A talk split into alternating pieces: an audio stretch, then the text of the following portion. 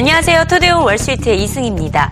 다음 주 바르셀로나에서 MWC가 예정된 가운데 벌써부터 다양한 신제품에 대한 관심이 높습니다. 특히 4월 애플워치 출시를 앞두고 스마트워치 시장 경쟁이 치열할 것으로 예상되는데요. 지난 2012년에 시장에 스마트워치를 최초로 선보인 페블의 스마트워치 진화가 눈에 띄고 있습니다. 특히 페블은 신제품 페블 타임을 통해 투자금을 하루 만에 1억 달러 이상을 모금하는 데 성공했는데요. 스타트업 투자금 공개 모집 웹사이트에 페블타임을 공개하자마자 수백만 달러의 투자금이 쏟아지면서 목표했던 500만 달러를 순식간에 넘어선 것입니다. 페블의 시장 규모는 지난 1년 동안 102%나 증가했습니다. 시장에서는 이 같은 놀라운 성장세를 보이는 페블이 애플과 삼성을 위협할 것으로 내다보고 있는데요. 시장 조사기관 IDC는 페블타임의 성능이 뛰어나고 가격은 저렴하기 때문에 경쟁력이 더 높다고 평가했습니다. 특히 스마트워치 구매자 35%가 배터리가 가장 중요하다라는 진단을 내린 가운데 페블타임이 애플워치 보다 배터리 성능도 뛰어날 것이라는 평가입니다. 에릭 미지코브스키 페블 CEO는 신제품이 인정을 받은 셈이라며 애플워치와의 경쟁이 두렵지 않음을 강조했습니다. Well, we've been working on smartwatches for about seven years now, so I think we have a really deep understanding of what people are interested in doing on their wrist. We're the most popular smartwatch platform in the world right now, and I think what we showed with Pebble Time is that the direction we're taking, making a watch that's, that works really well as a watch but is also very smart, um, is the one that consumers actually want. You know, this world can't exist with just two platforms controlling everything in consumer electronics. It needs an interested third party that cares about what we're working on. 스마트워치를 최초 공개한 페블이 이번 신제품을 통해서 애플, 삼성, LG와의 치열한 접전이 예상이 됩니다. 이런 가운데 시장 조사기관 스마트워치 그룹은 지난해 글로벌 스마트워치 시장 규모가 연간 82%나 증가했다며 시장 규모는 더 커질 것으로 내다봤는데요. 하지만 힐러리 클링턴은 스마트워치에 대한 다소 회의적인 시각을 드러내서 시장의 관심을 받았습니다. 과연 실생활에서 필요할지에 대한 의문이 든다고 밝혔습니다. Apple Watch or Fitbit? well, you can tell I'm not doing Fitbit. Um, and I haven't gotten into the Apple Watch yet. I, yeah, I, it's not I, out yet. I'm not in a war, I'm not in a wearable frame of mind yet. Okay, it, all right. It, it you know, I, I mean, three people have given me a Fitbit or a Jawbone or you know, and I look at it and I think do I really want something telling me I should do what I know I should do?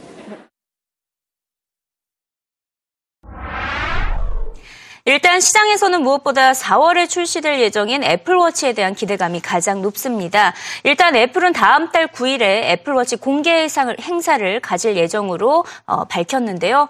애플워치도 아이폰처럼 판매 우조가 이어질 경우에는 애플의 시가총액이 1조 달러를 육박할 것으로 예상이 되고 있습니다. 이미 애플의 시가총액 세계 1위이죠. 국가의 경제 규모로 따져봤을 때 세계 7위의 경제 규모를 자랑하는 브라질을 따라잡기 직전입니다. 브라질의 경제 규모가 8,240억 달러인데 애플의 시총은 거의 7,700억 달러에 육박을 하고 있습니다. 하지만 주가가 버블로 급락할 것이라는 경계론도 조심스럽게 떠오르고 있습니다. 이번 주 초반에 미주증권이 애플워치에 대한 기대감이 너무 높다며 제품 공개 시 실망감으로 주가가 115달러까지 떨어질 것이라는 어, 영상을 보여드린 바가 있었는데요. 이에 더해서 애플 목표가를 하향 조정한 투자 기관들이 계속해서 등장을 하고 있습니다. 어, 대표적으로 BGC 파트너스 역시 목표가 115달러를 제시했는데요. BGC 파트너스는 지나친 아이폰 판매 의존이 주가 하락을 주도할 것으로 내다봤고 패시픽 크레스트 기관 역시 애플워치가 아이폰을 따라잡지 못해서 주가가 118달러까지 떨어질 것으로 내다봤습니다. 또 올 하반기 정도를 기점으로 아이폰 판매가 둔화될 것도 우려를 했고요. 이에 더해 투자 그룹 비스포크는 애플이 지나친 과매수 영역에 접어들었다며 대대적인 조정이 올 것으로 전망했습니다. 애플을 둘러싼 월가의 경계론을 기관별로 들어보시죠. Well, I mean, everybody's looking at the watch, right? Um, and that's coming, and clearly the company has really high expectations for what that product is going to be and what it's what it's going to do, um, both in terms of sales volume and, and, profit production, but in terms of how people are affected. And I'm more uh, conservative, I guess, around what that product is going to do. We have a lot of it in our numbers but it's really hard to make up for an iPhone decline because that thing is so profitable. And even our watch expectations, I, I, think the risk is to the downside probably. Apple's valuation now is clearly an outlier. Now, it's a tremendous company. And they are a profit machine. They are capturing all the profits in one of the most lucrative markets out there, which is the smartphone market. But there are some dynamics in this market that bear paying attention to, which is that A, it's slowing down. The growth of the overall market is slowing down from this 20 to 30 percent. It's going to approach the growth of the overall phone market, which is closer to 5 to 10 percent, right? B, the upgrade cycle for phones is likely to lengthen, right? As features just become good enough. We see it in PCs, which have an upgrade cycle of four to five years, TVs are 10, phones are only two. So if that upgrade cycle happens and lengthens, that's going to be a negative for Apple. And then three, if carriers are less able or willing to subsidize phones, that's also going to be a negative for Apple. 다음 주 MWC 행사에서는 다양한 스마트폰 신제품도 줄줄이 공개될 예정입니다. 삼성은 지난해에 이어서 올해도 이번 행사에서 갤럭시 S6 신제품을 공개할 것으로 보이는데요. 이제 스마트폰이 포화된 시장에서 관건은 가격입니다. 시장 조사기관 SA에 따르면 지난 3년간 글로벌 스마트폰 시장에서 100달러 이하 저가폰 점유율이 1.1%에서 21.3%로 급등했습니다. 20배 이상 성장을 했죠. CNBC 씨는 특히 저가 스마트폰을 새롭게 내놓은 모토롤라의 신제품 모토 2가 게임 체인저가 될 것으로 내다봤습니다. 가격도 16만 원 정도이고 화면도 큰 데다 성능과 사양 역시 뛰어나기 때문이라고 설명했습니다. This is a screen a little bigger than the iPhone 5. 150 bucks for an LTE smartphone running uh, Lollipop Android this might be a game changer for the low end of the market. I mean, we talk a lot about Xiaomi and some of the things happening in emerging markets with Cyanogen. Uh, this I mean, how do you make money in Android when Motorola, now owned by Lenovo, a Chinese company, I'll point out, uh, is able to put out a phone like this, 5 megapixel camera, quad core processor, storage, the goods for 150 Maybe the bucks. answer. I think the smartphone market, you have to question how does it end up looking? Does the high end belong to Apple alone? Is someone else able to uh, kind of live in that tier and create an uh, an ecosystem that's not assailable. We haven't seen it yet. Samsung is suffering, and this isn't going to make it any easier yeah, on them in 지나친 기술 발달은 사생활 침해와 테러 위협으로까지 나타나고 있죠. 특히 무인 비행체, 드론을 빼놓을 수가 없습니다. 지난달 미국 백악관에 출몰한 드론에 이어서 이번에는 파리 상공의 정체불명의 드론 무려 5개 이상이 이틀 연속 나타났다고 합니다. 이 드론들은 최근에 미국 대사관, 에펠탑, 대통령궁, 원자력 발전소 등에서 목격이 됐는데요. 알고 보니 아랍 위성 방송 알자리아 기자가 띄운 것으로 확인됐지만 지난달 이슬람 이슬람 과격주의자들의 테러로 인해서 경계심이 높아진 가운데 정체불명의 드론 출현 등으로 인해서 파리에서는 긴장감이 고조되고 있는 상황입니다. 현지 분위기를 영상으로 살펴보시죠. Last night, for the second night running, mystery drones were spotted hovering over some key landmarks in the city. It began with a drone uh, overnight Monday uh, hovering over the US Embassy. It was back last night, or at least a drone or possibly drones hovering over five locations all across central Paris. Now, the police did manage last night to spot these drones and even to film them, but people are worried. Why? Well, obviously, last month's terror attacks here that killed 17 people began that process. And last night, people were looking up to the sky and wondering is there a new threat from above? It's not the first time this has happened.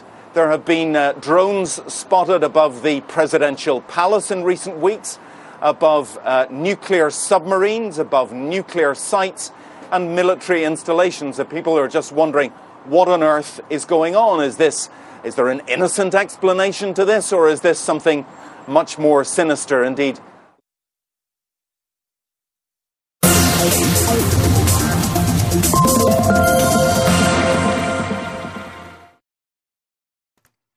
CNBC 헤드라인 시간입니다. 국제유가가 다시 하락하는 모습을 보였는데요. 이 같은 원유의 매도세는 오히려 최적의 매수 기회가 된다라는 조언이 나오고 있습니다. 유가가 다시 떨어지자 에너지 업종도 타격을 받았는데 이런 가운데 임팩스 자산운용사는 태양광 등 신재생에너지 업종을 어, 매수해야 한다라고 조언을 하고 있습니다. 기업 소식도 줄줄이 이어지고 있습니다. 마이크로소프트가 다음 달 말까지 중국의 두 개의 공장을 폐쇄할 것이라고 밝혔습니다. 지난해 노키아를 인수한 이후에 휴대전화 생산 기지를 베트남으로 이동하기로 하면서 이 같은 결정을 내린 것인데요. 이에 따라 9천 명의 직원들이 일자리를 잃게 될 것으로 보인다고 CNBC는 전하고 있습니다. 자, 오늘은 유난히 미국 경제를 둘러싸고 회의적인 시각이 많이 전해졌습니다. 어, 소시에텔 제너럴의 유명한 비관론자 알버트 에드워드는 2월의 경제지표 부진과 달러화 강세, 에너지 시장 변동성으로 인해서 하반기 미국 경제가 다시 후퇴할 것이라고 CNBC와의 인터뷰를 통해서 밝혔고요. 이에 더해서 짐 오닐 역시 미국 경제가 생각보다 좋지 않다라는 입장을 전했습니다. 미국 경제의 소비 의존도가 너무 높다고 지적을 한 것인데요. 실제로 미국의 경우 소비가 전체 GDP의 70%나 차지를 하고 있죠. 지모닐은 또 이에 더해서 국제 유가 하락도 미국 경제 균형에는 오히려 부정적인 영향을 미칠 수 있다라고 전했습니다. 마지막으로 매파 성향을 띤 제임스 블라드 세인트루이스 연은 총재도 CNBC와의 인터뷰를 가졌습니다. 연준이 인내심이라는 문구를 당장 다음 달에 삭제해야 한다고 주장을 했는데요. 시장이 금리 인상 시기에 촉각을 곤두세우고 있는 가운데 금리 인상 시기보다는 그 속도가 중요하다고 강조했습니다. 올 하반기 실업률이 5% 이하로 하락할 것이라며 이에 맞춰 금리 인상을 서둘러야 한다고 강조했습니다.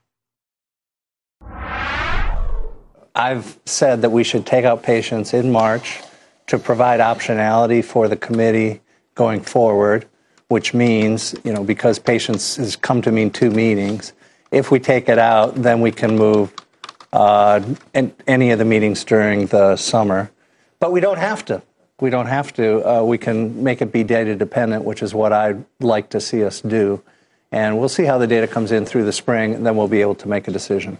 I'd be for starting a little bit earlier on this uh, on this normalization process, and it's not tightening; it's normalization. It's still going to be an extremely accommodative policy, even if we move off zero. I think there's kind of too much focus about the first move.